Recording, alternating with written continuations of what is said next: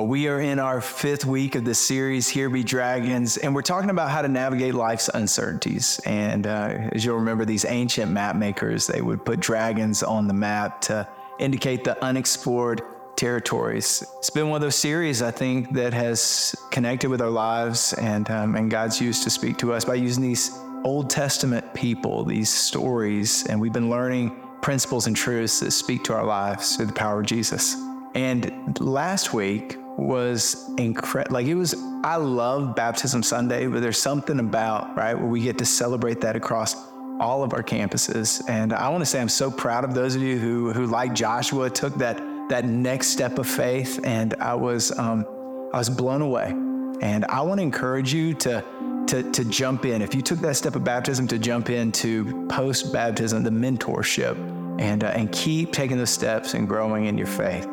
And Baptism Sunday and this series reminds me of one of C.S. Lewis's books. Uh, Lewis was one of the greatest Christian thinkers over the past hundred years. And most people know him for the book Mere Christianity. If you've never read that, highly recommend it. But he's also known for writing a series of children's books called The Chronicles of Narnia. And there's one of those books called The Voyage of the Dawn Treader. And in the book, he tells the story of this boy named Eustace. Now, Eustace is a boy who is arrogant and kind of selfish and unfriendly and pretty much disliked by everyone around him. And he and his friends are on a ship and it runs aground on an island. And Eustace kind of wanders off and loses his way and he ends up in a cave. And in that cave, he finds a dragon's hoard of treasure. Now, Eustace is a greedy kid and he realizes that he could be as rich as the, as the king of Narnia if he'd just keep that treasure for himself. And, uh, and Lewis writes that sleeping on a dragon's hoard with greedy, dragonish thoughts in his heart, he had become a dragon himself. He is not who he used to be, or who he wants to be, or who he was created to be. His friends are terrified and they leave him. And he walks alone in the forest, alienated, confused, discouraged, defeated. And this is when he meets Aslan. If you know the books, you know that Aslan is a Christ like figure in the story. And Aslan looks Eustace in the eyes and he invites him, he calls him, he says, Come close. And Aslan is standing by a well of clear water and he tells Eustace to, to take off his scales. And so Eustace remembers, you know what, reptiles can can can shed their skin and so he he tries to take off a layer and underneath it there's another layer and underneath it there's another layer and it's exhausting and it's impossible and that's when Aslan says, You'll have to let me do it. And willingly, like Eustace allows Aslan to shed his scales, and he reaches in and he pulls out the body of a tiny little boy that's covered in filth, and he takes his body and he places it in the clear well. And Eustace comes up out of the well and he's breathing, he's alive. He's no longer a dragon, He's a boy. He's been washed, he's been clean, he's been changed, he's been transformed, he's been made whole. And Edmund, his friend, says to him, he says, um, You've been undragoned. And what a beautiful phrase. What a beautiful picture of redemption. And, and maybe this is not a children's story after all. Maybe it's all of our stories, or there's the possibility that it could be all of our stories because it's through being undragoned that we experience healing and transformation and the work of God in our lives. And Jesus is the only one who can undragon people, who can set them free from the pain of their past and of greed and selfishness and shame and regret and restore me and restore you, restore us to who we were created to be. And we've been talking about the dragons out there, but what about the dragons in here? What about dealing with these things in our own lives? And this is where today's message comes in. You know, last year, my friend Steve Carter, he came and he spoke to our staff on staff retreat. And Steve is a pastor and an author. And he wrote a book called The Thing Beneath Thing. It's talking about dealing with the dragons in here. It's an Old Testament story. It comes from the book of Esther. And, and I believe that today that God wants to use this story, this Old Testament story, to bring new truth and new freedom to your heart that you would be encouraged and strengthened in the Lord. I believe God has a word for you today. So I'm going to ask you, Crosspoint, across all of our campuses, that we would give a warm welcome to Pastor Steve as he comes up to teach.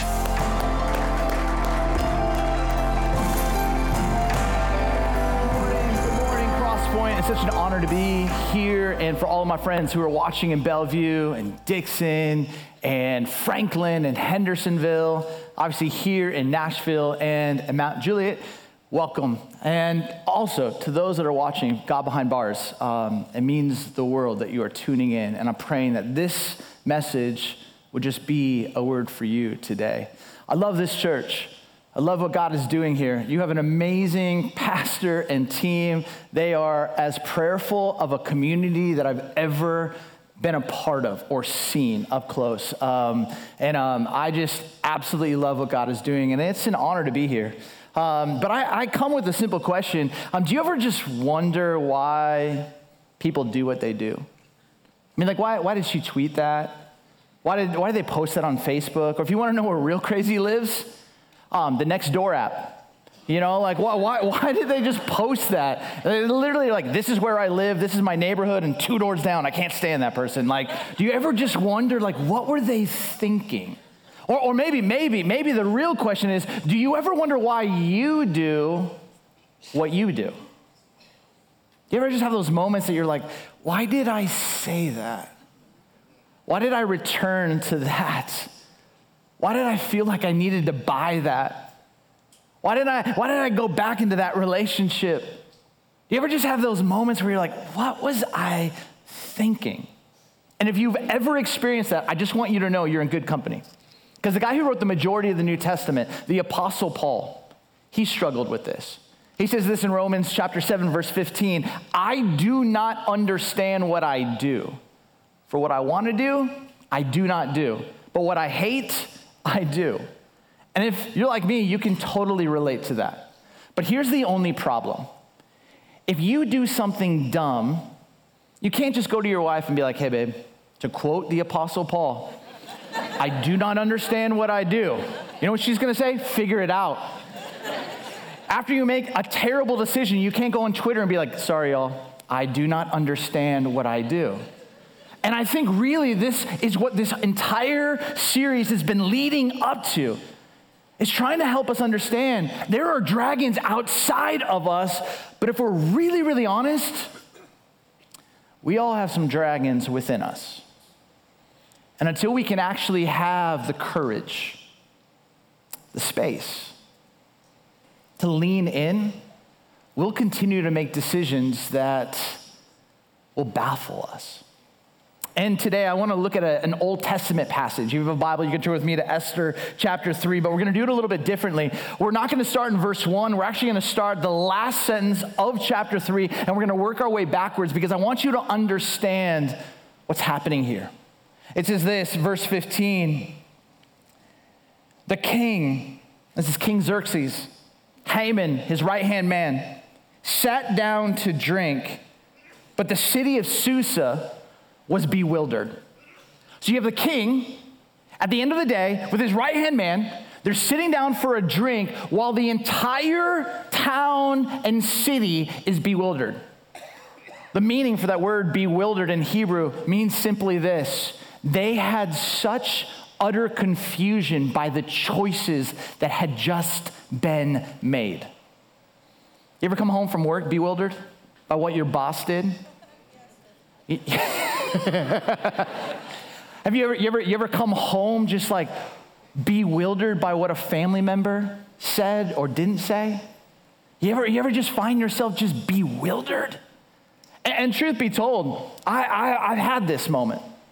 A number of years ago, I was driving home. I was leaving my grandparents' house. We lived in Grand Rapids, Michigan at that time, and there was just snow flurries that were beginning to fall leaving my grandparents' house in my little Honda Civic. My, my wife's in the front seat, my nine month old at the time's in the back seat, and we're just driving and we're talking and processing this time with my grandma. When all of a sudden, something hits my windshield. And, and I keep driving maybe a tenth, a quarter of a mile. When it dawns on me, that wasn't just some snow flurries, like someone threw something at me. And so what do I do? I turn my Honda Civic around and my wife's like, uh, babe, what are you doing? And I'm like, someone threw something at us. And she's like, it's okay, let's just go home. I'm like, no, no, no, I can see them. So I pull the car over. I leave my nine month old and wife on the side of the road in a snowstorm, and I'm like, I'm gonna find them. And so I run across four lanes of traffic. There's this little embankment. I think I can jump it. I realize midway I can't. And I land up to my waist in soaking, freezing water. And now I'm really mad. And I'm like, I see you. I'm gonna find you. My voice getting higher and higher, and I get out of that puddle and I take off running through this field of snow. And I am running as fast as I can. And then they run into like a suburban neighborhood. And so I follow them into the suburban neighborhood and, and I run to the middle of the street. And because I watch CSI, I know what to do. I close my eyes and I just listen. I just try to listen. And then all of a sudden, three doors down, terrible band, but three doors down, a garage closes, and all of a sudden, I like run there and I, I knock on the door. And I'm out of breath, soaking wet pants, I knock on the door, and all of a sudden, like, the door opens. It's an old man. And I'm like, hey, did someone just run through your garage? He's like, yeah, my grandson and his friend. I'm like, oh, yeah. Can I talk to him? He's like, oh, yeah, sure. Door closes. At this moment, the Spirit of the Lord whispers to me, What are you doing? and I'm in this moment. At this time, I'm a middle school pastor, and I'm like, They threw something at my car. And it's like, What's really going on? And in this moment, I'm like, Am I just about to yell at this person?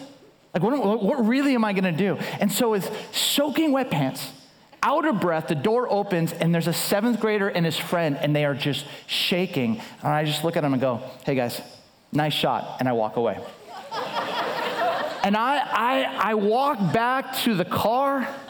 My bewildered wife was like, what are you thinking?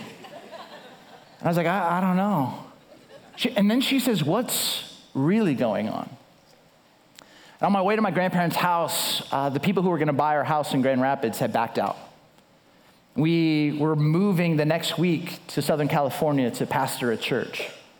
And my dad had been diagnosed with leukemia. I had felt so bad. He was at the table at my grandparents' house. We're driving away. Uh, and I, I knew this is where we needed to go, but I just, I just felt so much stress and so much fear and so much worry and so much anxiety, and I didn't know how to talk about it. And then two seventh graders gave me a gift of ice in the windshield. And it made me realize, oh my goodness, there's so much more going on. What's amazing is you make choices every day, and people are often bewildered by your choices. And I think oftentimes we don't know how to actually sit in the reality of why did I do that? Why did I say that? Why did I behave in that way? I'm trying to live for Christ, but why do I keep returning to this old pattern of sin? Why? Why? Why? And here's the truth. The entire city of Susa in Esther chapter 3, they're wondering the same question What's going on? What's happening? And why is the city so bewildered? Well, go with me to verse 13. It says this Dispatches were sent by couriers to all the king's provinces with the order to destroy and kill and annihilate all the Jews, young and old, women and children, on a single day, the 13th day of the 12th month, the month of Adar, and to plunder their goods. Why were the city of Susa bewildered? Because a genocide had been decreed. And I don't know if you've ever seen a genocide up close. A couple years after it took place in Rwanda, I had the privilege to go. And I'll never forget walking in the capital city of Kigali and just seeing people who were missing limbs. The UN says that in 100 days, somewhere between 800,000 and a million people lost their life, brother killing brother. And here's someone in the Hebrew scriptures that says, man, we have to destroy, kill, and annihilate all of these people. like, how does somebody actually pull that off? Well, this right hand man, Haman, he goes to the king, verse 8. It says this And Haman said to King Xerxes, There's a certain people dispersed among the peoples in all the provinces of your kingdom who keep themselves separate. Their customs are different from those of all other people, and they do not obey the king's laws. And it is not in the king's best interest to tolerate them.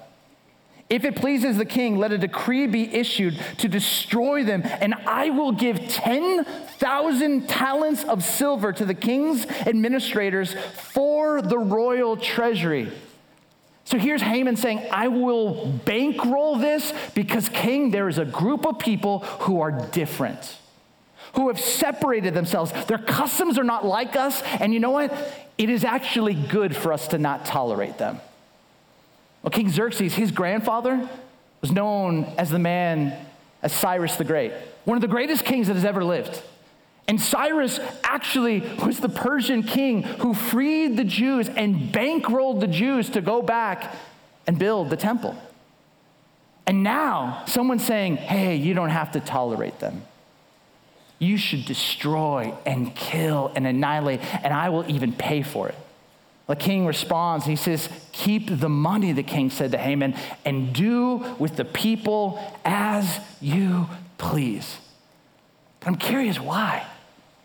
Why would Haman want to do this? I live in Chicago. I grew up in Southern California.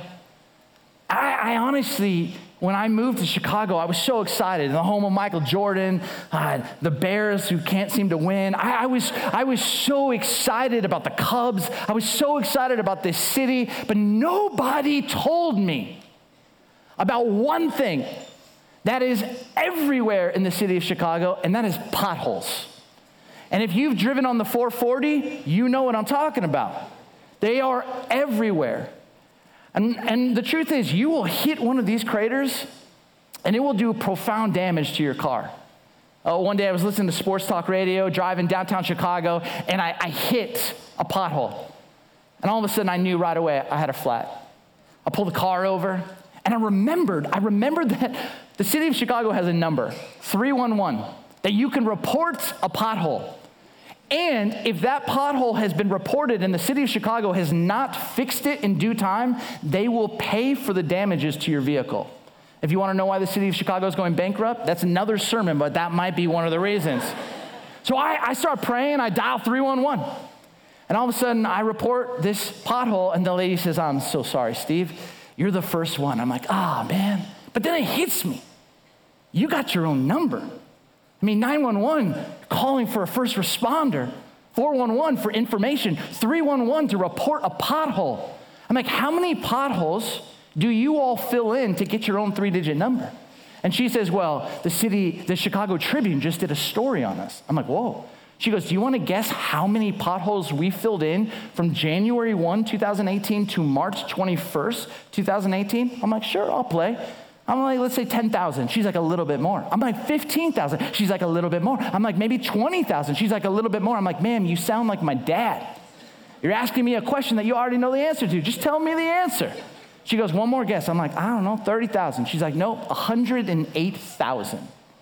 108,000? She's like, if you go to our website, and she said this with all pride, if you go to our website, we have a pothole tracker where we literally show our work.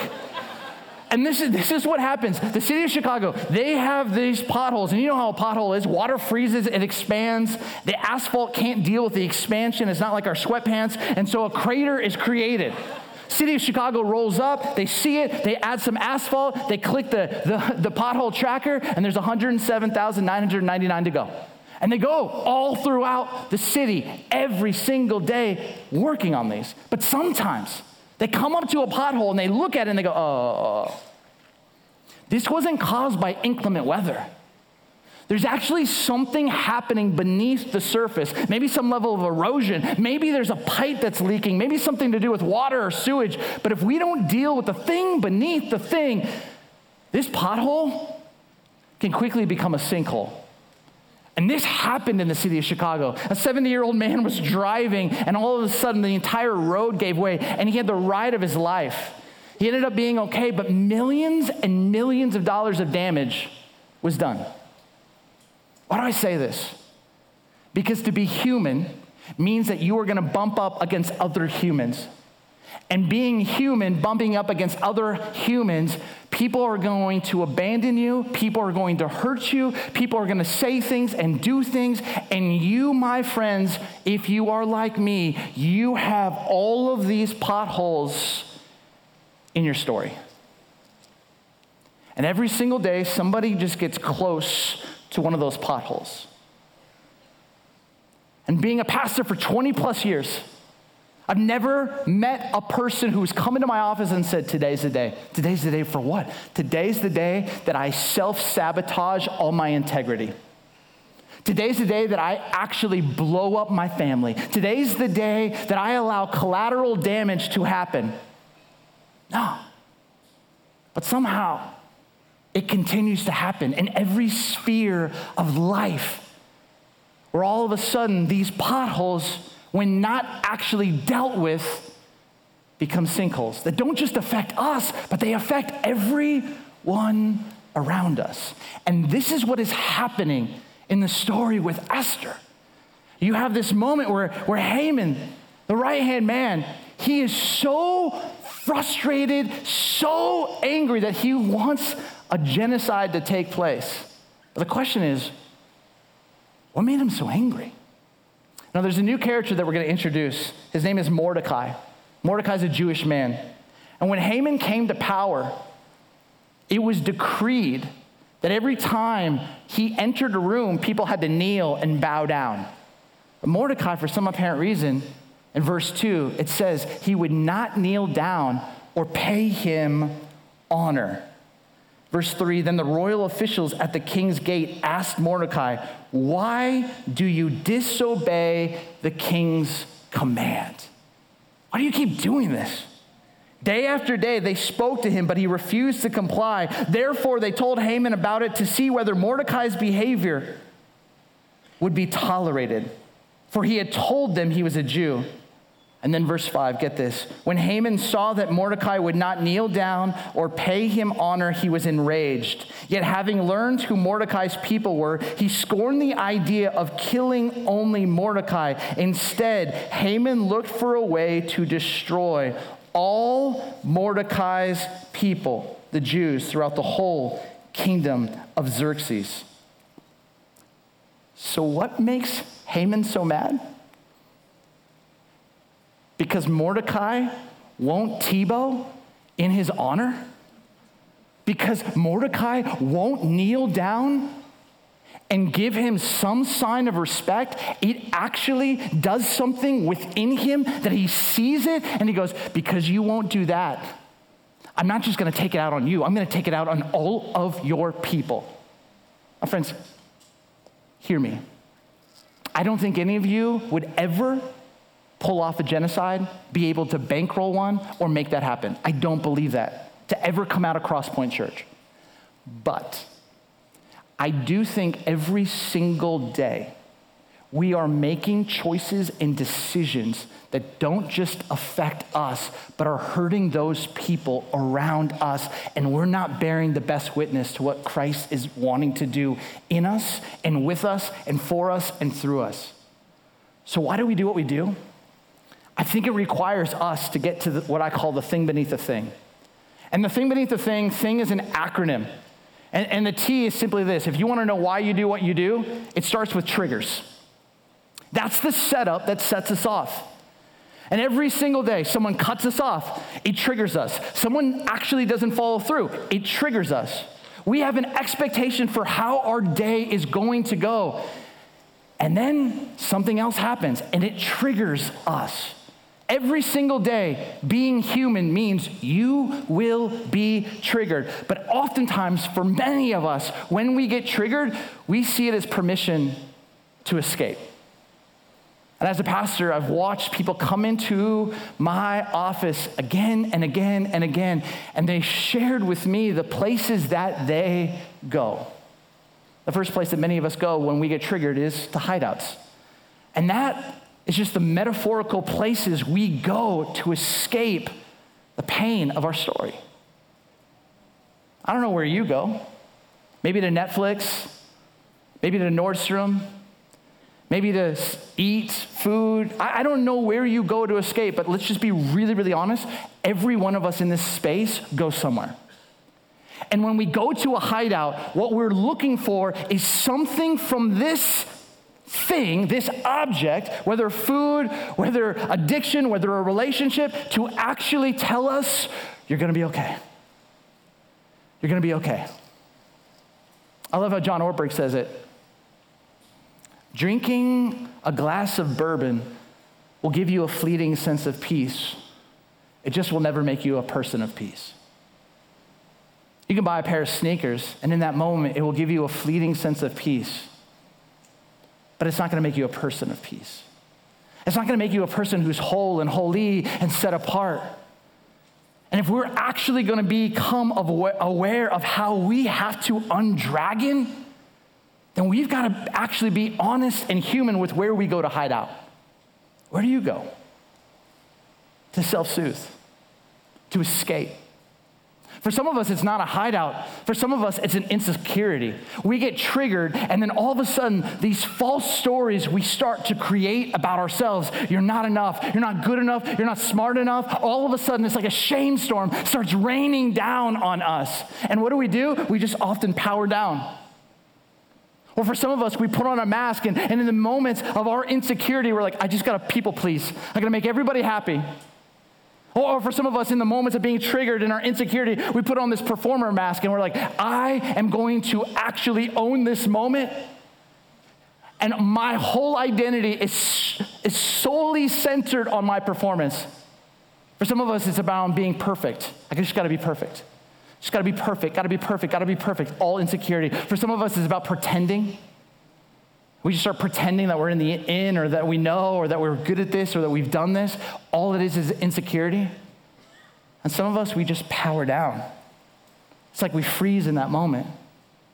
And some childhood wound, some sense of pain, some lie that has been spoken over us is just racing in our brain and we just power down. Or some of you, maybe you grew up in a house where you watched a parent not power down, but they powered up.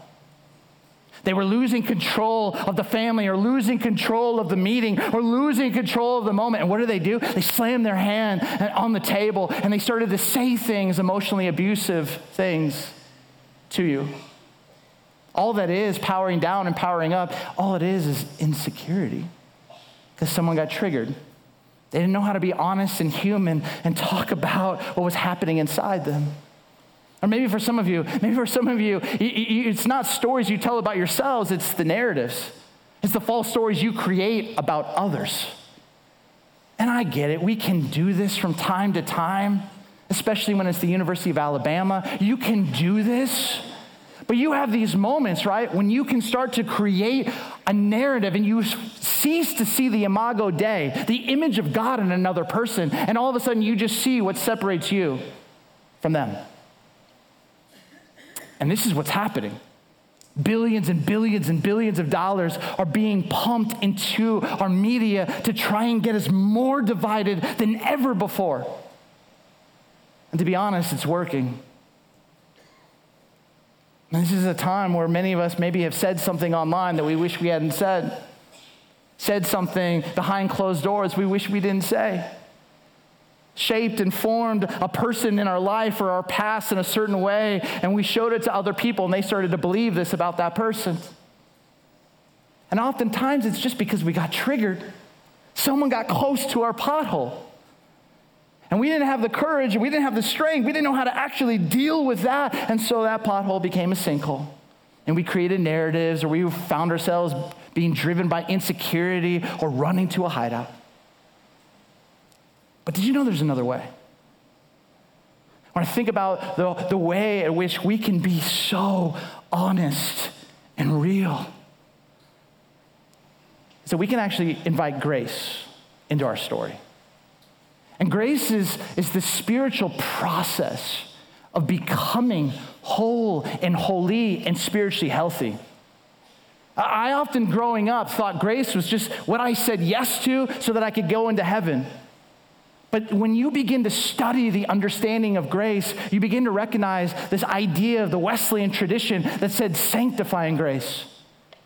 It was the grace that you would receive, that you would want to get into every atom and molecule, every pothole. It was God's Spirit at work, helping you become who you were always intended to be whole, holy, and spiritually healthy.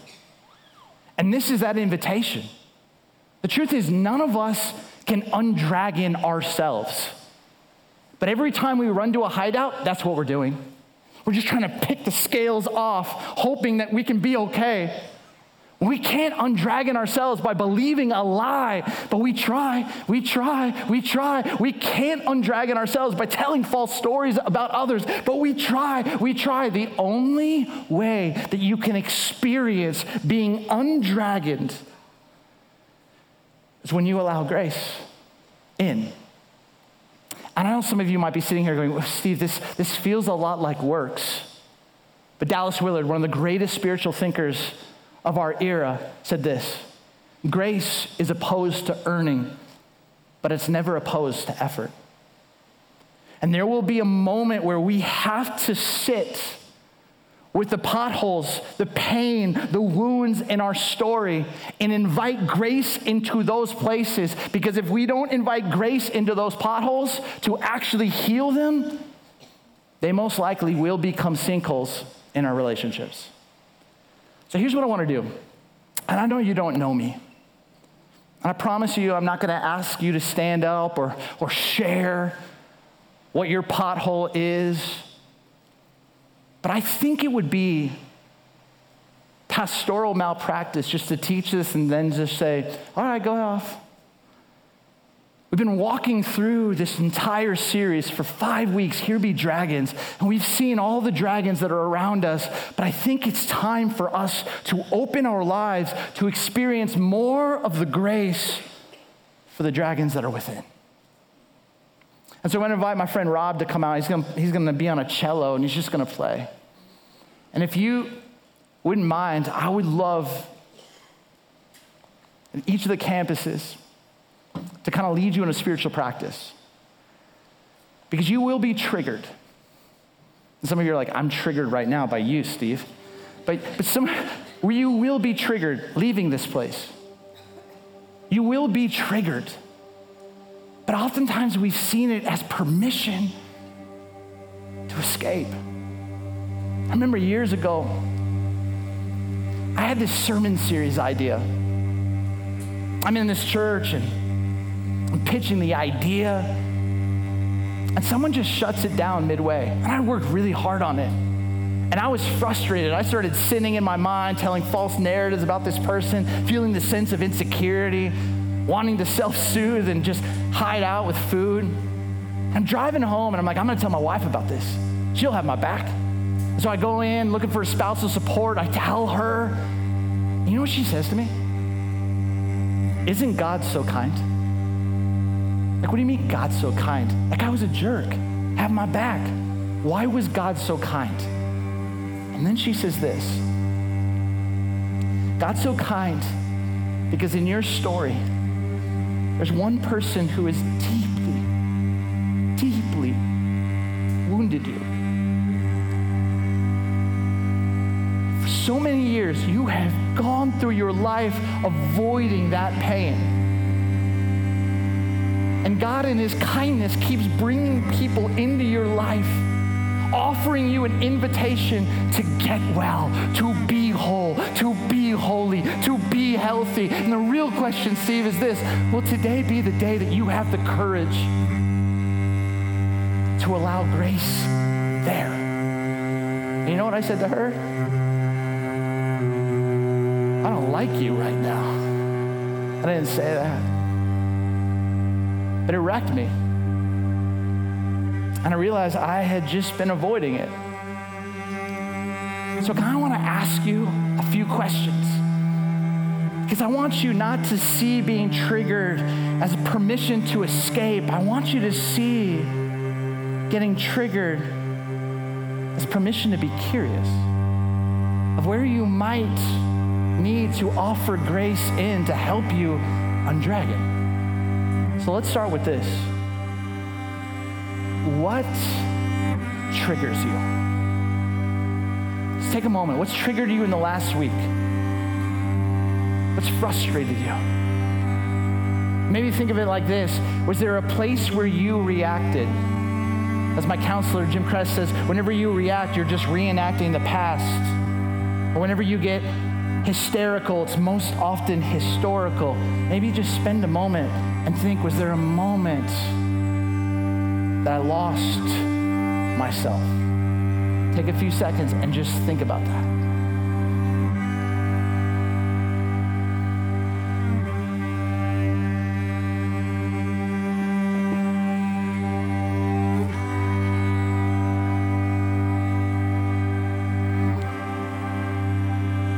You sit here, maybe for some of you, if you're like me, you sometimes need your posture to help you access what's happening in your heart.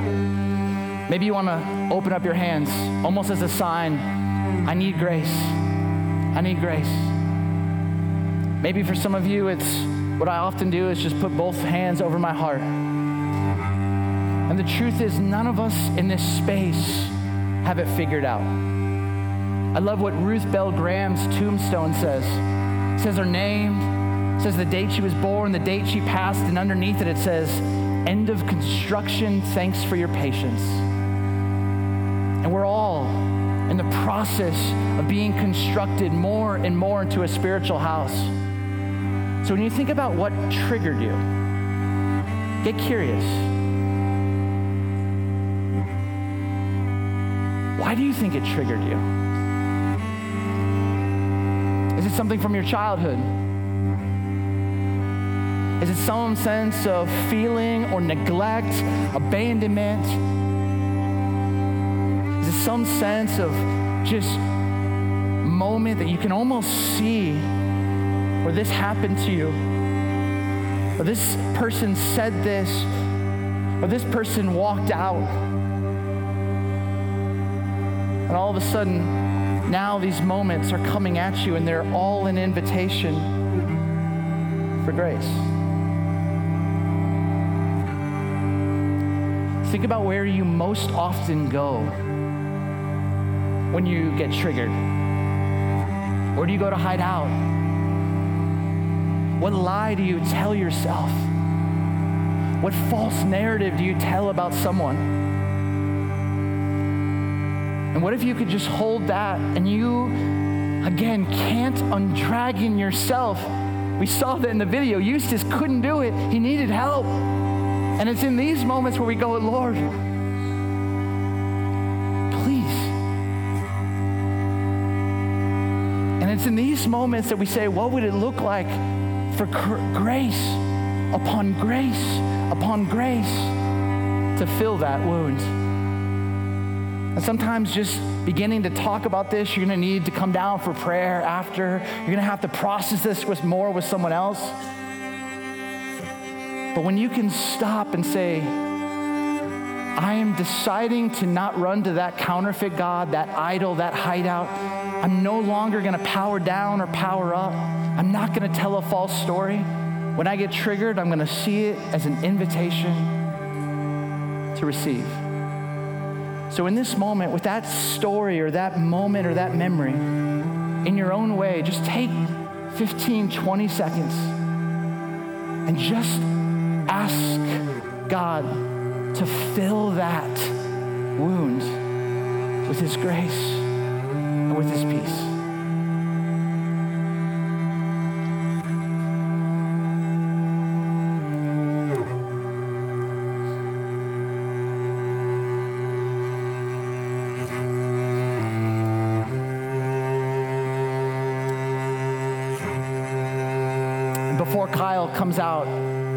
To give us some further words, may I read a benediction over you? My brothers and sisters of Crosspoint, we are all mysterious and wild, a collection of sound and stories inscribed over the years. We are all made up of hopes and fears and desires. We are all products of the messages of love and shame we've received. We are all full of energy, excitement, and oh so many feels. It's who I am, it's who you are, sacred and holy. The weight of feeling not enough and way too much, often in the very same breath. Every room you walk into, you bring this your whole self, all of you. Yet most of the time, you and I are unable to locate and identify what is churning within, like shadows that follow us. Our outward attitudes and actions reflect the steps our internal world set.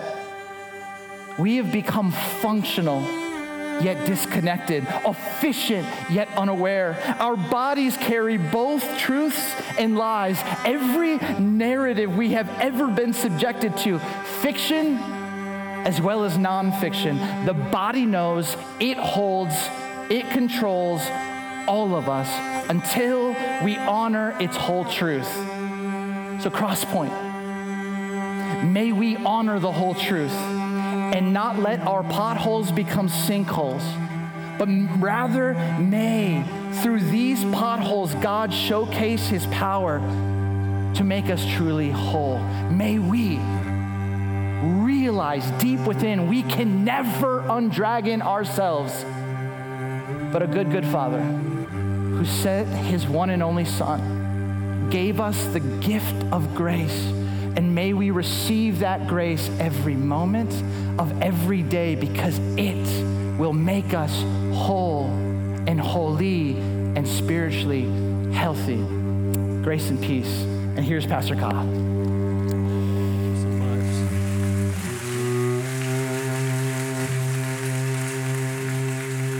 Thank you so much for a powerful message, um, showing us what the grace of Jesus really looks like what whole looks like and what holy looks like. And so, thank you across our campuses, online. Can we just say thank you one more time to Pastor Steve?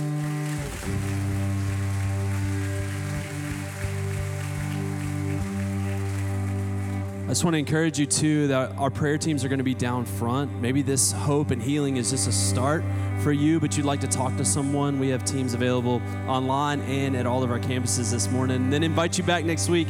We start a brand new series called Find and Follow. Pastor Kevin will be back with us. Invite a friend, bring them with you. We love you guys. Hope you have an amazing holiday weekend. We'll see you back here next Sunday.